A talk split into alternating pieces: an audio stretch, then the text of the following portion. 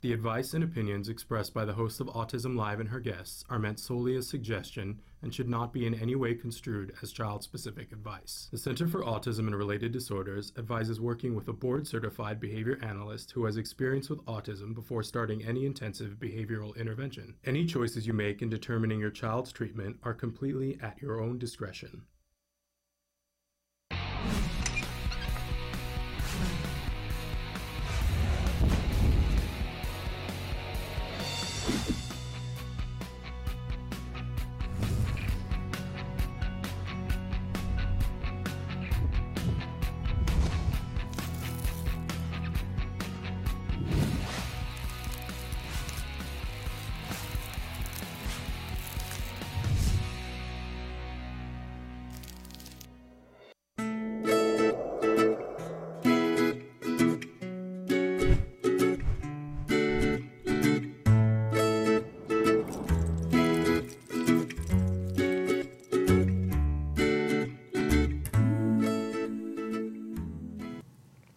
Good morning and welcome to Let's Talk Autism with Shannon and Nancy. I'm Nancy Allspot-Jackson. I'm Shannon Penrod. Thrilled to be here with my friends. Good to be here with you.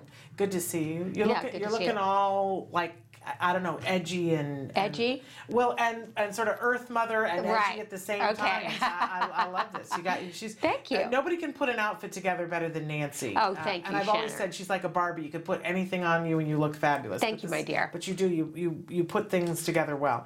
Uh, so we're excited that we're here this morning. Yes. Uh, we've got a lot of news to cover. And then uh, we're going to have the wonderful Karen Nolte back. We've been having research people on the show now for almost a year. Uh-huh. Because, because you know, Nancy and I, and even today, we're going to talk about some news stories and and what we. I don't. I don't want to speak for you. What I know about research and research methods, while it's grown over the years, I'm I'm stumbling over words for things and going ah right right. And what's and I always go, what's the takeaway? Uh-huh. Like how does because it seems like to me you get a study and you want to know what's the context and you want to know what's the takeaway and what does this mean long term, uh, you know. And a lot of times I don't have the context. For right that. right. So Karen's wonderful. She's part of the research team here at the Center for Autism and Related Disorders, and she's got some big stuff that she's going to talk with us about. She can explain it all. Yes, and she's also very good at explaining it in lay terms. I uh-huh. love that when people don't bury me in more jargon, and she's pretty wonderful about that. So, but first we wanted to start with uh, some news. Uh, not all of it fabulous, uh, actually.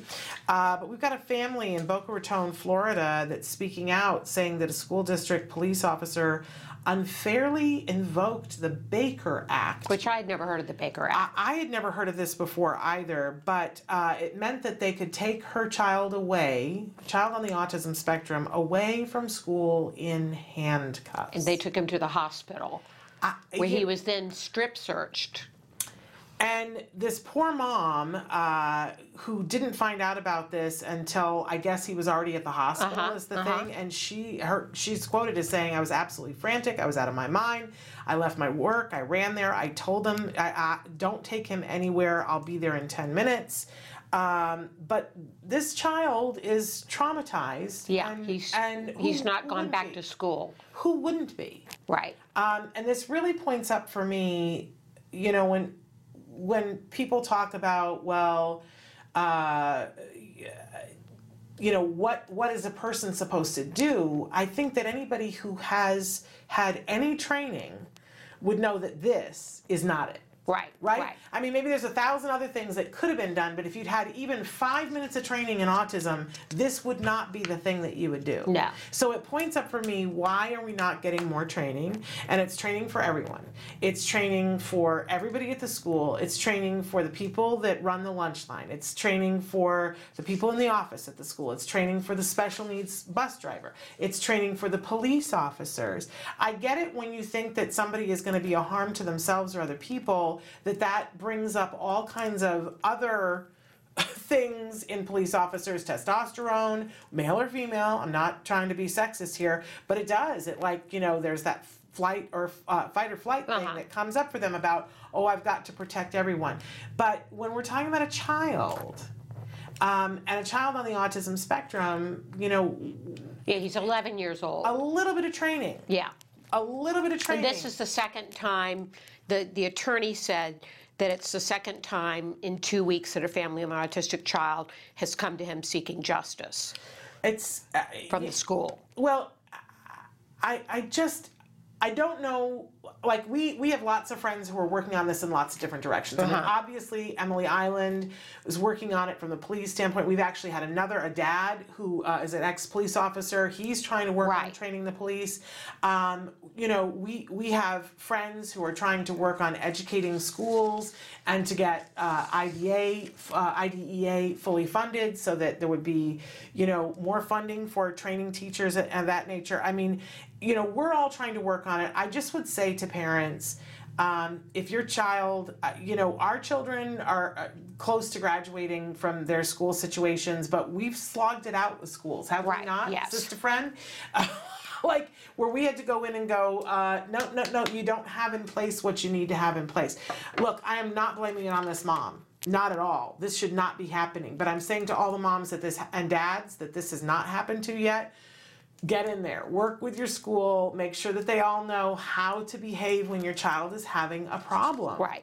Um, because stuff happens, and it's and, and when we leave it to people to decide for themselves about how to react, they react sixty-eight kinds of inappropriate. This poor child in handcuffs, eleven-year-old, stripped. What on what on earth? Uh, is wrong with people. Uh, we're sending out our love to this little man and hoping that he can find his way through Overcome this. this. Horrible. Yeah. Horrible, horrible, horrible. Uh, okay, now in happier news, uh, there's a new study that was published last Wednesday uh, in Science Robotics, where researchers are reporting that robots might be as effective Uh, in helping our kids with the autism spectrum as maybe therapists. A therapist, yeah. Um, and, you know, we've been talking about this for a long time because therapy is so expensive. Right. And you have to have people, and there aren't enough people. There aren't enough trained people. And we want for there to be more ways that this can be done outside of therapy. We want parents to learn how to do it so that they can do it. But how amazing if we have robots and if they can really be effective. I think the fear is always that the robot is, it, like, if our kids are already struggling with social uh, issues, then being taught by a robot is not really going to feed those. But the yeah, are they going to be become robotic yeah. because of that? And the study seems to suggest that that isn't something right. that we should necessarily be worried about. No, the the study they analyzed audio and video recordings collected through robots that were tested in the homes of seven children with A S D, and the computer model was ninety percent accurate in recognizing when to provide the children with information and feedback about a task. And if you think about this, I think this is the biggest mistake that we as parents make once our children start A B A, that they'll start out A B A and we see the the therapists prompting our kids and, and saying, you know, uh, you know, do this, or, you know, like try that, or or whatever. We see them being prompted. And so we go, oh, well, that must be what works. And then we start prompting. And more often than not, parents over prompt. We do not pay attention to watch the therapists as they fade their prompts. We just don't.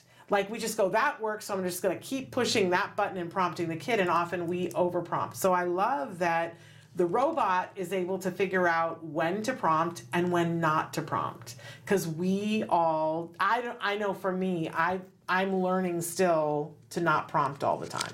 Do you feel that way too? Yeah, as a I parent? do. I feel like I um, over-prompt. I think it's I think it's every parent. I think that we, we all do. And, and knowing that nuance of fading the prompt, let them have three seconds here to figure it out, mm-hmm. to see if they do it, but not waiting thirty seconds to prompt them. It's uh, it's a very nuanced thing, but the robot uh, seems to be able to do it. Um, I also love more and more people are working on games, mm-hmm. and V R games, mm-hmm. for our kids, for them to be able to learn a wide variety of things. We've had people here um, on the show from Card Research talking about they created an app to be able to help um, kids to practice walking across the street safely. Rather than, one of the things that they said was, you know, we we, we have to, we want to teach safety, but we don't have as many opportunities as we like, because we go down to the street. And what I want to do is, if I had a perfect world, I would order up, I need a car coming from this direction, but not from this direction. And now next, I'd like to have one coming from this direction. Then I'd like to have two coming across, you know, or, or a car going faster than it should be, so that I could teach all these different scenarios. but they go down to the street and there's no cars. Right. Or there's eighty-five cars, but they're, you know, and they can't separate it out and have one. So they're able to teach in the V R uh-huh. and order up the scenario that they need, and the kid feels like they're there, but we're also not putting the kid at risk. So it just gives them that many more opportunities. I love that uh, they reference here that previous research by the same group found that children who played math games saw an improvement in reasoning, long-term retention of learning, and social skills from learning math from the robot. It's pretty amazing. It is pretty amazing. I think it's uh, pretty incredible. So uh, if you want to know more about that, you can go to w w w dot stat news dot com.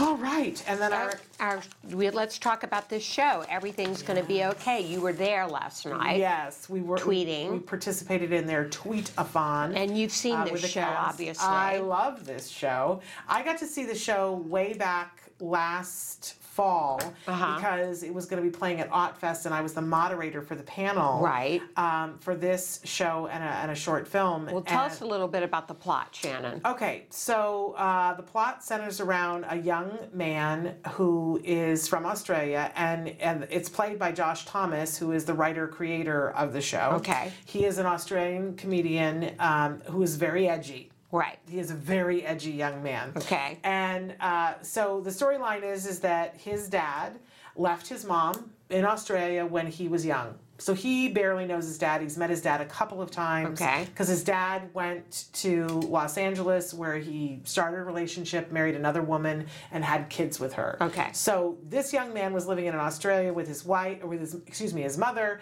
Um, but he comes, the dad in Los Angeles has said, please come and visit. I'd like for you to see your half-sisters because they're getting older. And he does have two half-sisters. They're both in high school. Uh-huh. One of them is on the autism spectrum. Okay. And she is played by a young woman who's on the autism spectrum. Great. So, uh, beautifully, by the way. So, he comes to visit, um, gets into a relationship with a young man who's learning to be a dentist. Okay. He, this is a gay young man, by the all way, right, Josh right. Thomas's character. Um, and so, there's that whole storyline uh, about this him falling in love with this other young man and, and what their relationship is like. But you've got the two sisters, and in the, we learn in the first episode that dad is dying. Okay. And he doesn't know who will take care of the two girls. Okay.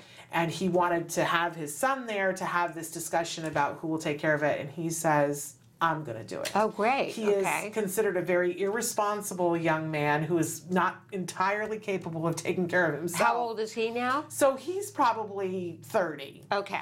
And, um, but he's not good at adulting. Uh-huh. And, you know, and, and the show, the thing about the show is, you know how most shows you watch and it's like somebody will introduce in one episode, well, you know, I'm sick. Well, then in the next episode, we find out the test results, and then, you know, another episode, they start chemo, and another, you know, and in season three, they die. This is not how this show goes. Stuff moves fast. So the father passes away quickly. Oh, he's gone. You know, and that's how everything in this show is. They bring something up, and it happens that episode. It's right there. It's it's fast moving, and it does not shrink from anything. So there was an yeah, article today. Yeah, the article about um, the girl with autism having sex for the first yes. time. Yes, and that what I sat there and I was like, oh my gosh, I can't believe this is happening. And last week uh, on the show we had uh, one of the young women, because there's a bunch of characters on the show. Um, the the character who is on the autism spectrum, she has her group of friends, and they are all actors who are on the autism spectrum playing at, playing these roles of these teenagers on the spectrum. So, um, you know, I couldn't help. I got so nervous watching the scene because here we, I know I've met this young woman, she's on the spectrum, and, you know, she is talking about having sex, and then they start to have sex, and I was like, oh my gosh, how did they deal with this on the set?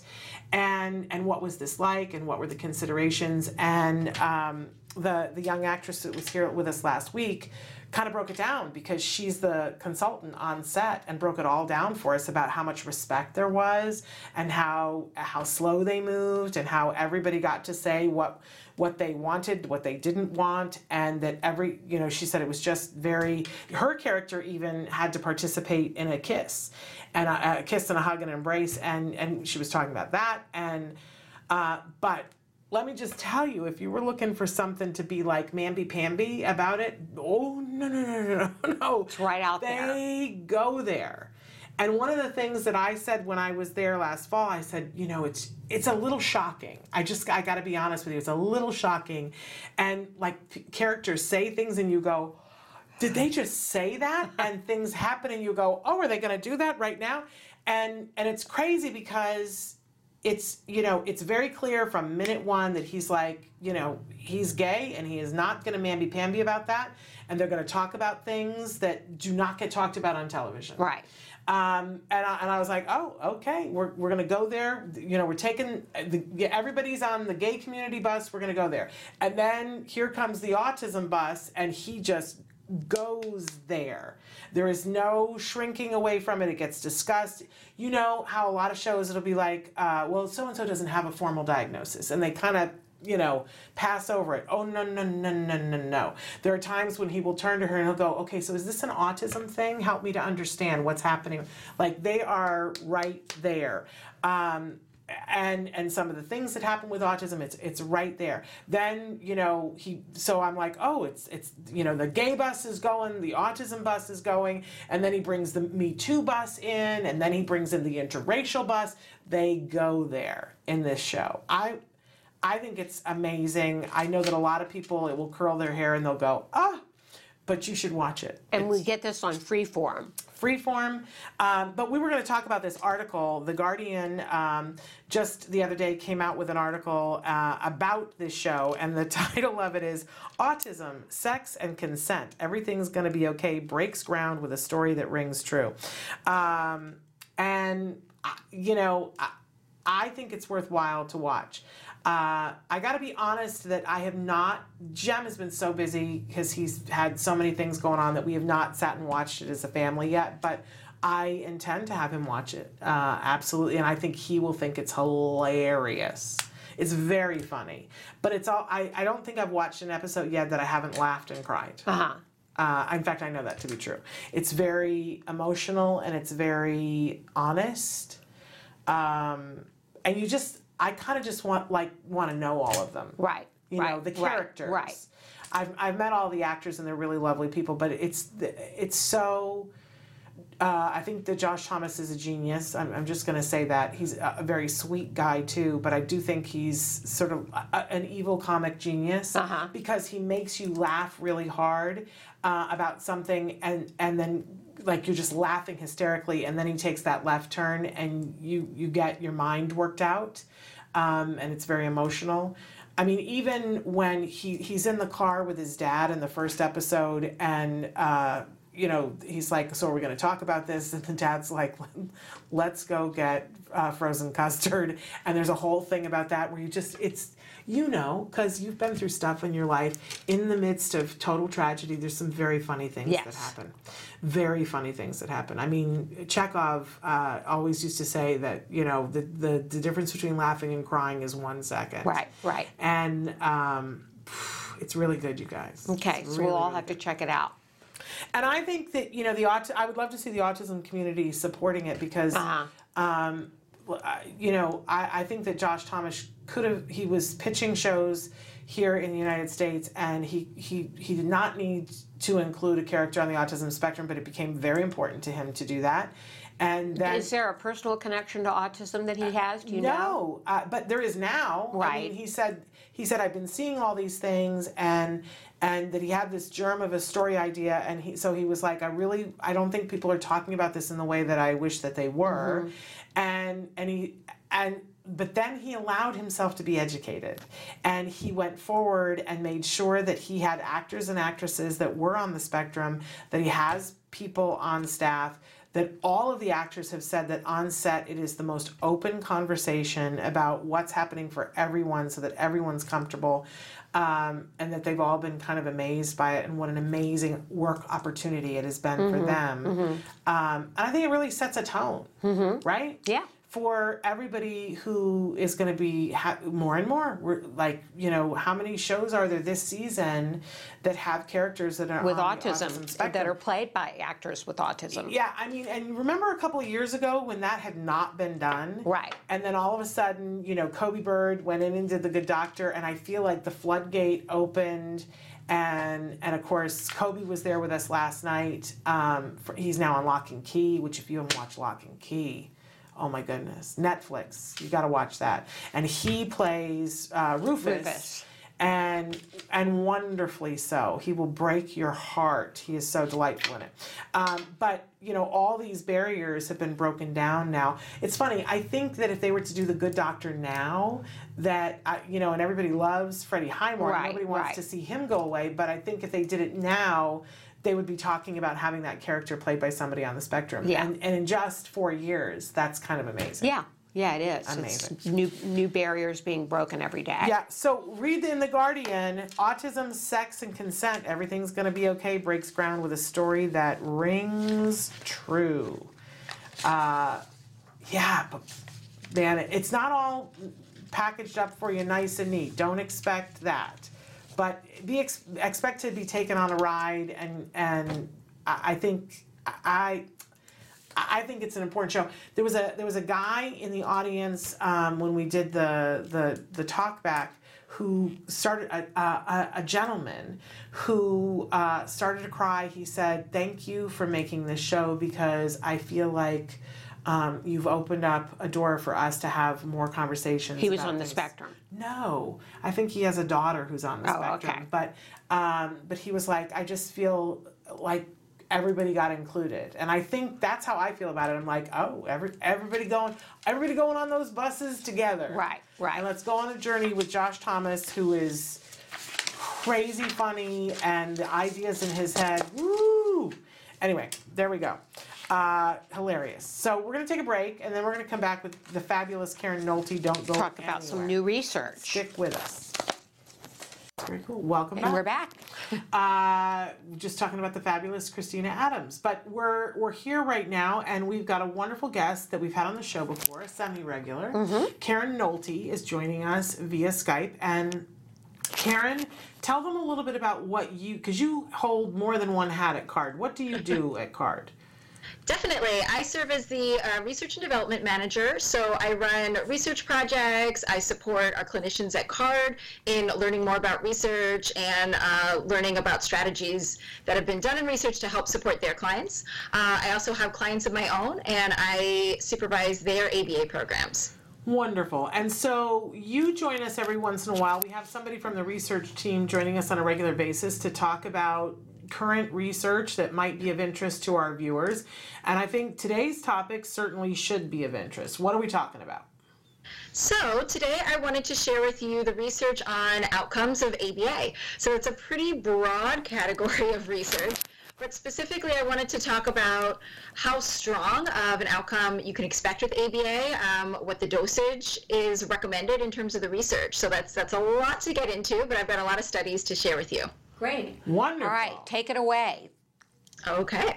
So there have been a lot of studies assessing the outcomes of applied behavior analysis, A B A, um, for our individuals with autism. So I'm not going to be able to discuss all of them. There are too many. But I'm going to highlight the major points in the research and talk about some key studies. So before I get into that, I want to define a couple terms. Um, there are a lot of terms in A B A. Um, so first of all, I want to talk about that our A B A programs can be considered either comprehensive or focused. So comprehensive programs are those that teach skills across developmental areas. So this can include language, social, independent living or adaptive skills, which include things like dressing and toileting, um, motor skills, so that includes fine motor and gross motor, uh, play, and challenging behaviors. So a comprehensive program will typically target skills across all or most of those areas. So in contrast, a focused program targets focused areas. So this is one of those terms that actually makes sense. So for example, maybe one individual's program is focused just on play and social skills, and maybe another individual focuses on challenging behaviors within their program. So another term that some of your listeners may have heard of is E I B I, and this stands for Early Intensive Behavior Intervention. Um, so this is kind of a subset of A B A, um, but there are several key features of this type of A B A program, and the first couple are in its name, so it kind of makes sense. Um, so the first thing is early. It's delivered early, um, typically as soon as a child receives a diagnosis, um, ideally in the preschool years. Um, it's also intensive, meaning uh, it's twenty-five to forty hours a week, which is a lot for a little kid, um, but we've got a lot of research that I'll get into to show the support for why we want that many hours um, for our kiddos. It's also grounded in behavioral techniques. Um, there's some other features of E I B I that aren't in the name. It's comprehensive, so that's the term I mentioned earlier, uh, indicating that skills targeted across domains within the program. It's individualized for that individual child. Um, it's supervised by a trained professional. Treatment goals are guided by knowledge of child development. It starts in terms of being provided one-on-one and then can fade to a group format. And this last one is really important. Parents and caregivers are really actively involved. Um, so those are just a couple terms that I thought would be helpful before I get into some of this research. Okay, great. Thank Wonderful. you. Um, so among the research on A B A more broadly, E I B I has the strongest research base, which is why I wanted to spend some time defining it. So in terms of the guidance and the number of hours that we should provide for our, our kiddos with autism, the strongest guidance is within this E I B I subset. Um, so the first study in this area that I want to talk about was conducted in nineteen eighty-seven by Doctor Ivar Lovaas, and he was one of the first to show that A B A techniques could be used with children with autism to lead to great outcomes. So in his study, he provided one group of children with autism with this E I B I intervention, and they received forty hours a week of one-on-one therapy for two years, at least two years. The control group did not receive this treatment and instead received the regular services a child would receive at their age, maybe school, things like that. So after two years of the study, forty-seven percent of the treatment group had achieved average I Q scores. This was an amazing accomplishment for them. And, and that same forty-seven percent were in regular classes in school without any support. Um, in contrast, only two percent of the control group received those outcomes. So this was the first study to show this. It was really exciting, but a lot of people were skeptical. There was only one study, um, but since then, his research has been replicated many times.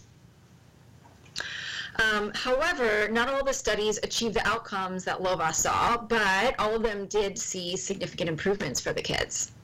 So to help us make sense of, of studies when there's lots of studies conducted on a given topic, researchers sometimes conduct a study of studies, um, and they're called reviews, where we look at all the research out there on a given topic uh, to get a clear picture of what the takeaway is or, or what the summary is of that body of research.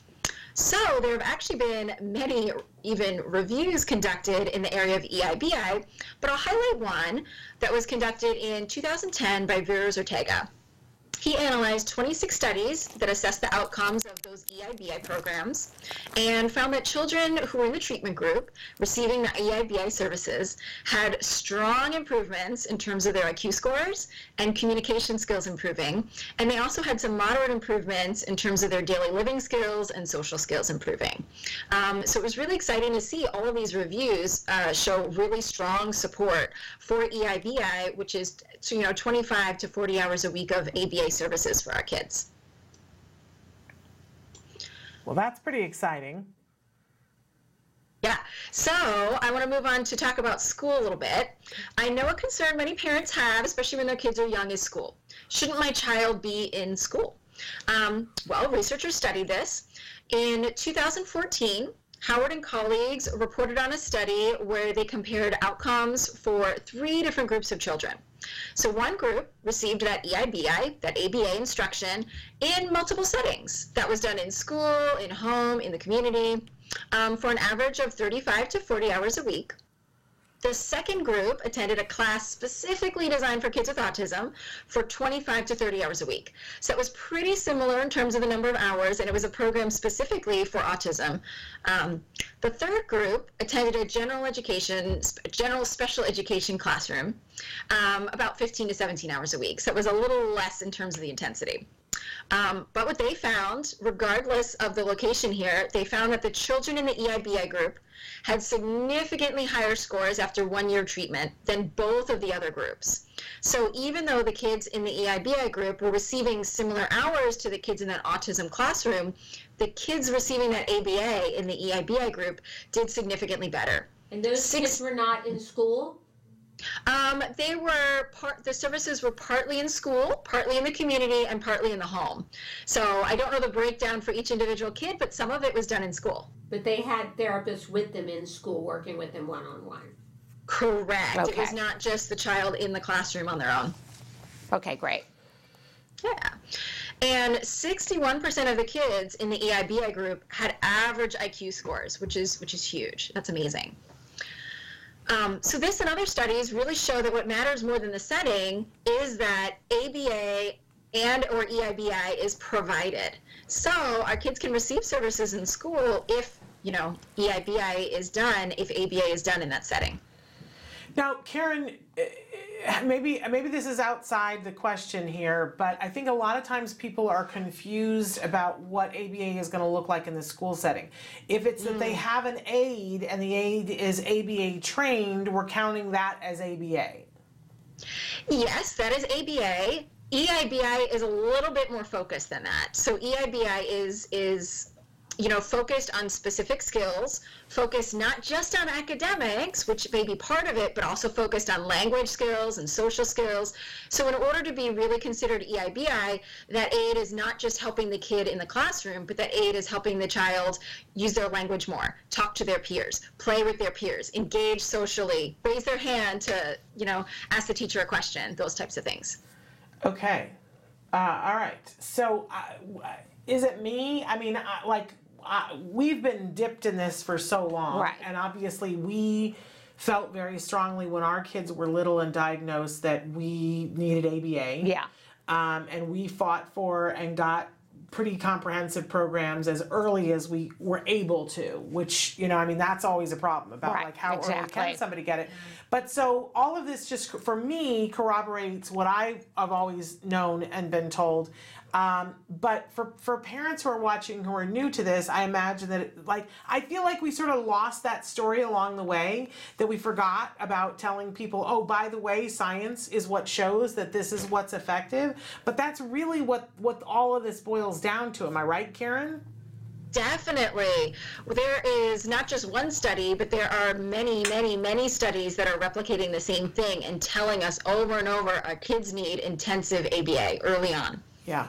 But schools are really doing a wonderful job, I have to say, of saying to parents, oh, no, I, I've heard parents all the time, they go, oh, no, your child is so high functioning, they don't need that. Just bring them to school. Or, no, your child is so severe, A B A won't do anything. Just bring them to school.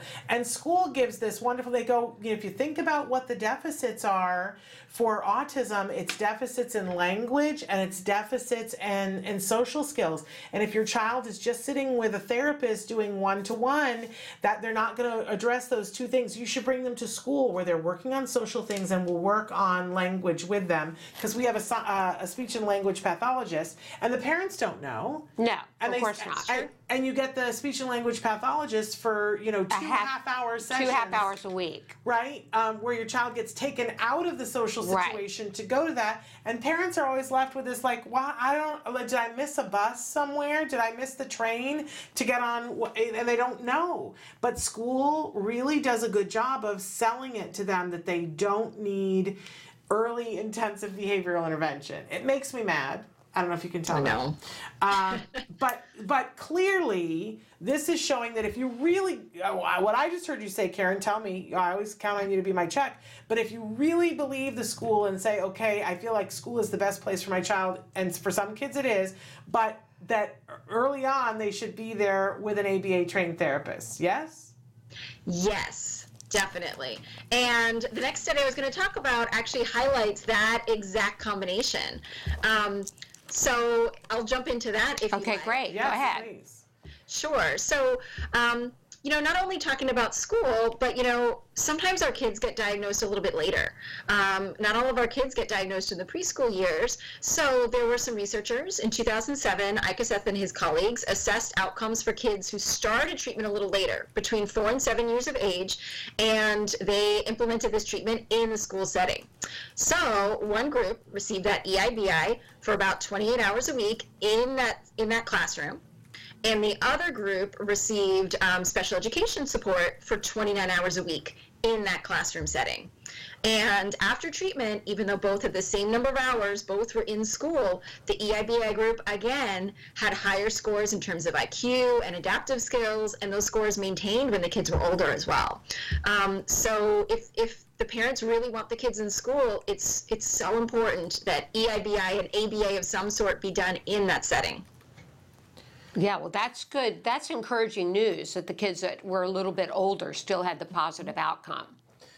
Right, right. But all the more reason for parents to go to their I E Ps, participate in their I E Ps, bring a tape recorder with you, and ask for free appropriate public education and say, here is a study showing that my child will do better if there is uh, a therapist that's there and that we're, we're using the principles of A B A. Now, parents are always confused about how to do, so you say this and you go, so here is the thing, and you know, and here is the research, so I've showed you what, I've asked you for what I think is appropriate, now you tell me what you think is appropriate and please show me studies that show that the increase, and that's where you got them, because there aren't, right, Karen? I mean, like, do you know any? Sure. I don't know any. Um, no. You know, that show, and listen, people will go, well, we don't have the responsibility to provide the best. That's true. You have the responsibility to provide, uh, uh, to provide what's appropriate, but you can look up appropriate in the dictionary and find that at least in one dictionary, because I did this, it says effective. Appropriate is effective. And if I'm showing you a way that's effective that has research behind it, please return the favor and show me the research that shows that your way is effective. That's what, how you get an aid. But many times the schools say they will provide their own aid. But you so. have to ask them, can you show me the research that shows that that is effective, mm-hmm. that your aid is appropriately, because tra- remember, and you just keep trotting the word appropriate out, show me where your aid is appropriately trained and that you have research to show that your aid is appropriately trained. They they don't they don't have an argument for it, Nancy, because there isn't one. Well, they feel that their aides are appropriately trained. But do they have the research to show it? That's where we have them. Right. So where can we get this study, Karen, so that people can take it with them to the I E P? I can um, post it somewhere for you. I don't know if you have uh, links on your website. I could definitely send the link to you. We can definitely share the link on our Facebook underneath this page. Perfect. Underneath this show.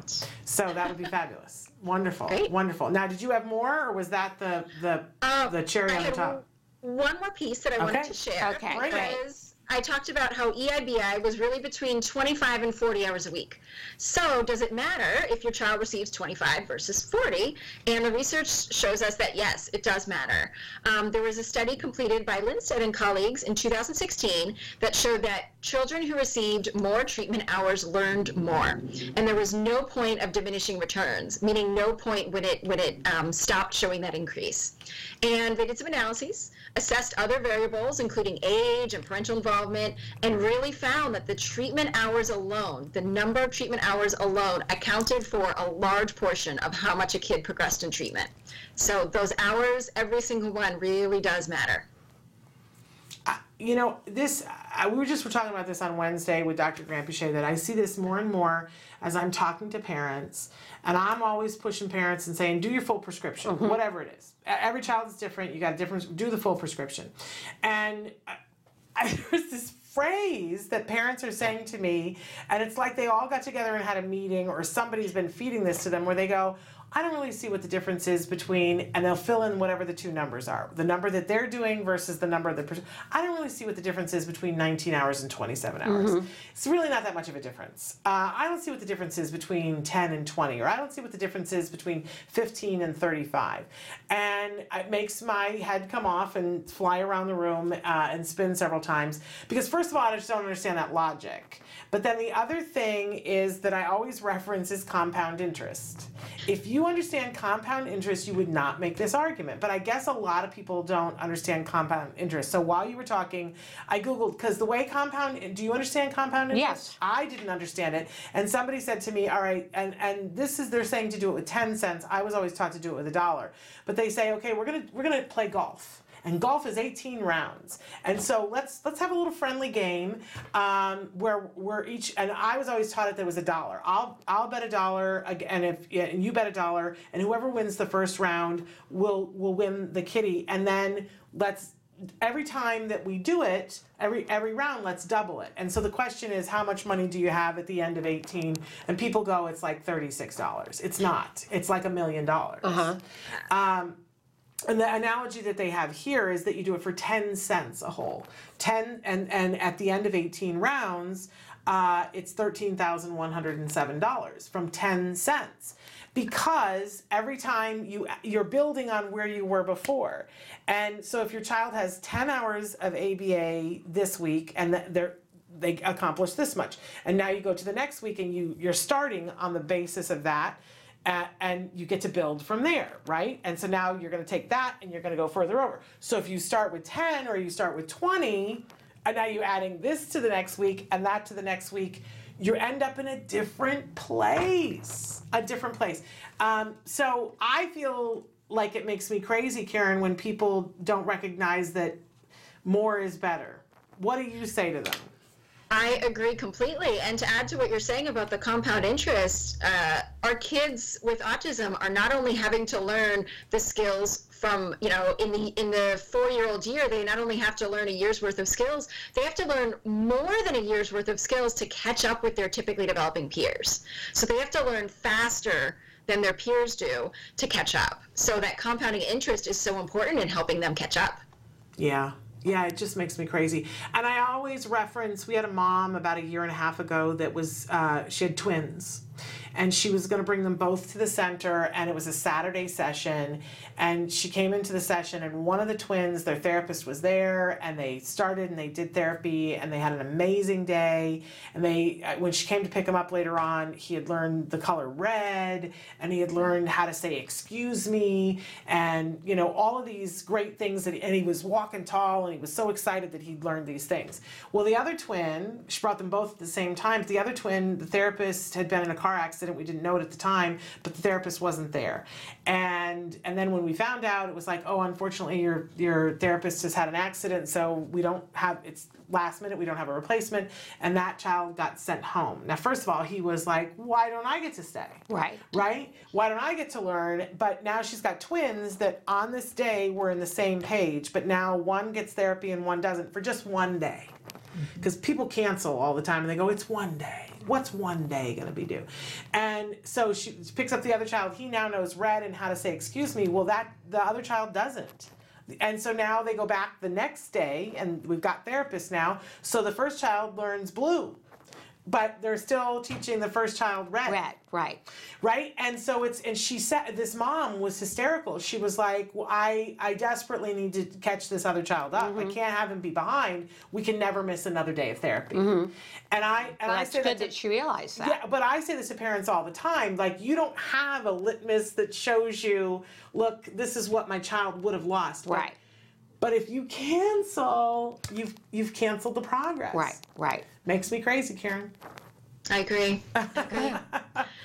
And the research bears it all up. This is not just me making it no, up. This it's not is just solid research. Now. Solid research. It's not anecdotal from parents.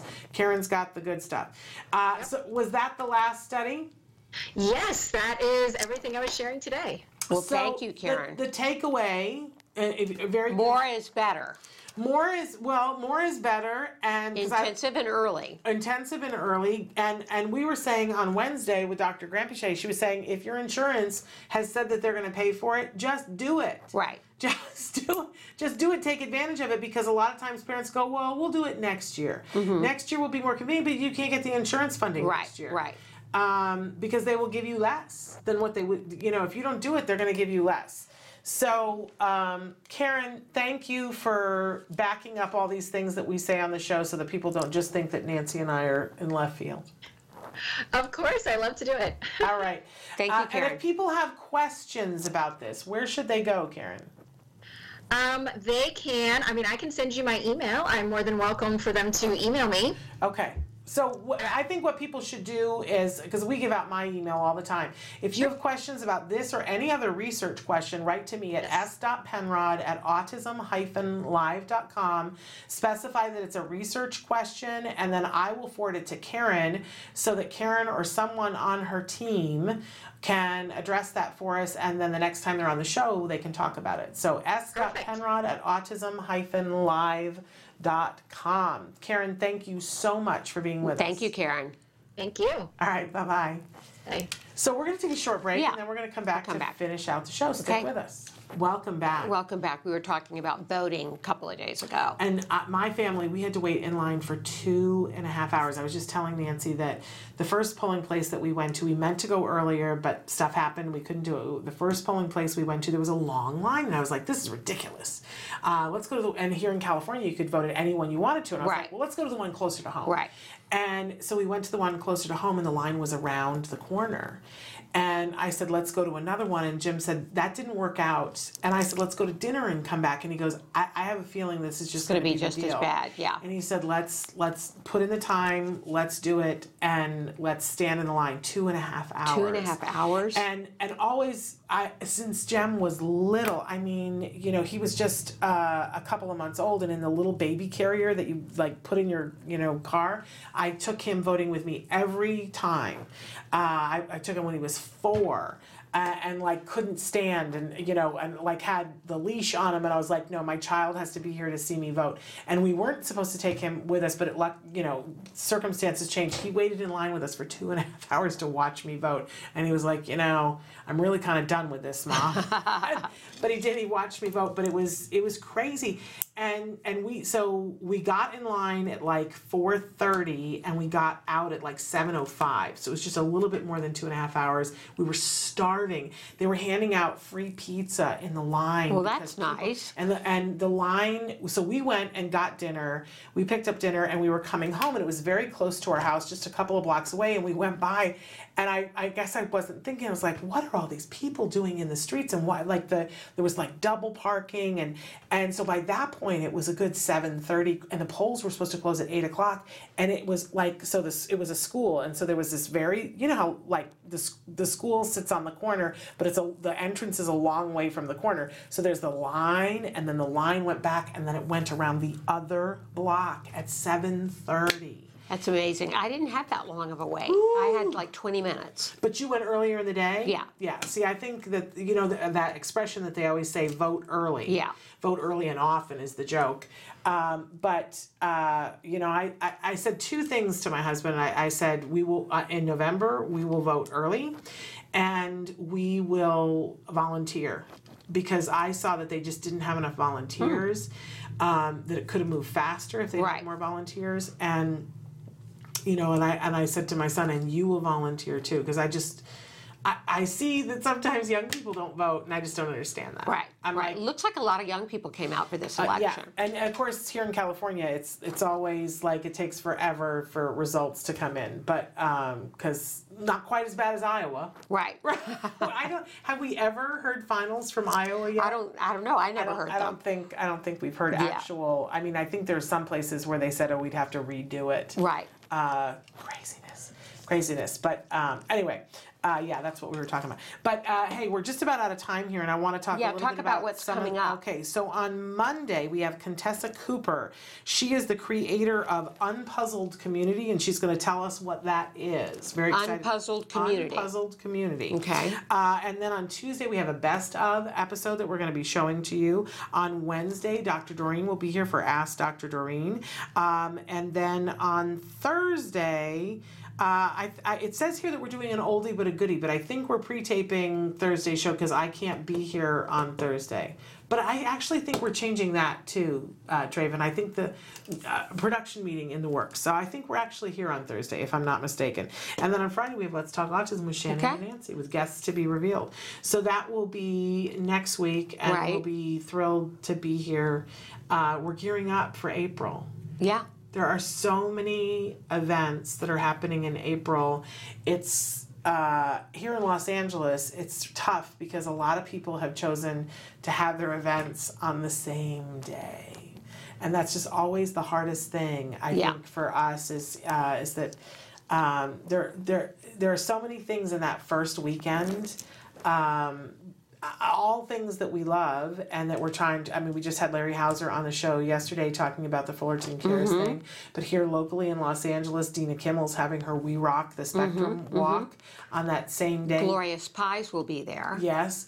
And Wyatt's working is the he event. working yeah. it? So I guess I know where which event you're going to. Right, then. right. Uh, so, and we love that event. And then the day before that is the Autism Partnership Conference that uh, Doctor Jonathan Tarbox is presenting at. I mean, there's just all these amazing things to do. And, of course, more things coming up as the month uh, comes along. I sort of love it. Uh, that there's all these things and there's all these opportunities. I just, I, I don't know. Is it me? I sort of feel like it'd be better if we spread them out throughout the year. Yeah, I agree. Um, it's tough to do it all it, in one month. Well, and it feels like, yes, it's tough to do it all at once. And it feels like it's like, oh, this thing that we now have to get through, this gauntlet, instead of the warm fuzzy right. of, of the thing when you go to just one event, it's you get a boost and you go, okay, I can do this for another year. Um, so I don't know. Uh, I don't, there have been a lot of people who said we don't want just a month for autism awareness. It's it's a lot to cram into a month. It is a lot to cram into a month. But, uh, you know, in any case, we are about out of time here. So, uh, or are we, Draven? Do I have more time or not?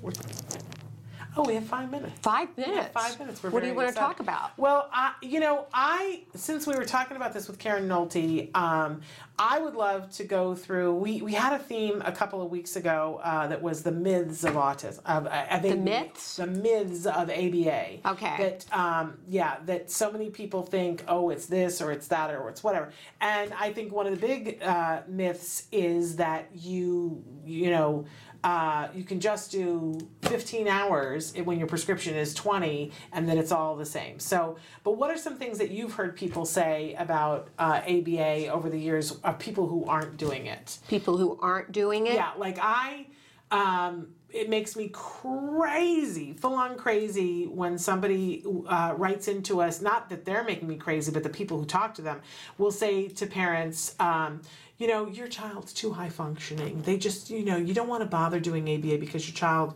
your your three- or four-year-old is so high-functioning, don't bother doing A B A. That makes me go nuts because that's criminal. First of all, like A B A has shown to be so wildly effective with those kiddos that it's, and, and that that time can never be quite made up later on. And it's just criminal when people are giving bad advice for that. But then there's the opposite where people will say, you know what, your child is too profoundly affected. A B A is not going to help them. I've heard that. It just makes me yeah, mad. That the child is where they're going to be and they're going to have the same outcome anyway. Right. So regardless don't, don't of whether put them they have through A B A. That frustrating right. thing. And, you know, um, and, and they'll expect, you know, these from you and from your child and, you know, just accept that your child is where you're at. And look, I believe in acceptance. I absolutely believe in acceptance. But it's this thing of we send our kids to school because we expect that they're all going to learn and grow. And when people say to you, you know, oh, accept where your child is and don't give them the best teaching that there is, I believe that that boils down to, you know, you should give up. And we know that that is not the truth for anybody, that every single kiddo makes some progress. Right. Everybody's not making the same progress. Nobody is saying that, but all, kids make some progress. And I remember years ago watching um, a video that was put out uh, by the New England, it's like the New England Children's Autism something. I'm messing up the name of it. But it showed Um, kids who had participated in the original Lovaas study uh-huh. that Karen was just talking about, and it showed them years in the future, so they were teenagers, and it showed three specific kids. And because there were three specific outcomes of the Lovaas study, there was a group of kids who made so much progress that you couldn't tell them uh, from their neurotypical peers, right? Then there was the group of kids that were in the middle that made a tremendous amount of progress. You could still tell that they uh, were on the spectrum because they still needed some support, but their lives were greatly enhanced, um, and that they could, you know, work jobs and, and have friends and so on and so forth. And then there was the third group of kids who were um, had comorbidities, which meant that they had more than one diagnosis. So maybe they had autism and Down syndrome, uh-huh. or in each in each case in that third group, they had a diagnosis of something else in addition to autism. And those kids still made tremendous progress. The most progress that they made was in the adaptive area, that they uh, were able to work jobs. Um, they were able to take care of themselves, dress themselves. They were able to have functional communication. Um, they didn't have challenging behaviors anymore. They weren't throwing tantrums. They were a part of society and a working part of society. Uh-huh. That I remember there was, so there were, the, they, they showed three kids, and, um, with the two kids, they showed them with their neurotypical peers and said, try to pick out which one is the car, the, the, the kid that had A B A. Pick out. And so there was one group of uh, three boys that were working out in, in a gym, and they didn't show us their faces, but we got to hear their conversation and see everything that they did. And they said, can you pick out which is the kid who had the diagnosis of autism and was nonverbal? And I couldn't pick out the kid. I really? Couldn't, I couldn't tell which one. Then they had two boys that were a little bit younger, that were probably like fourteen, fifteen years old, that were hanging out together and playing and talking, and you got to see their faces. I I couldn't pick out which one was on the autism spectrum. And then they showed a third person who was in that category, category of the comorbidities, and they interviewed both him and his mother. And they said to the mother, you know, people have made the argument that because there are still some kids who don't make that tremendous progress, that maybe A B A is not that effective. And she was like, are you out of your mind?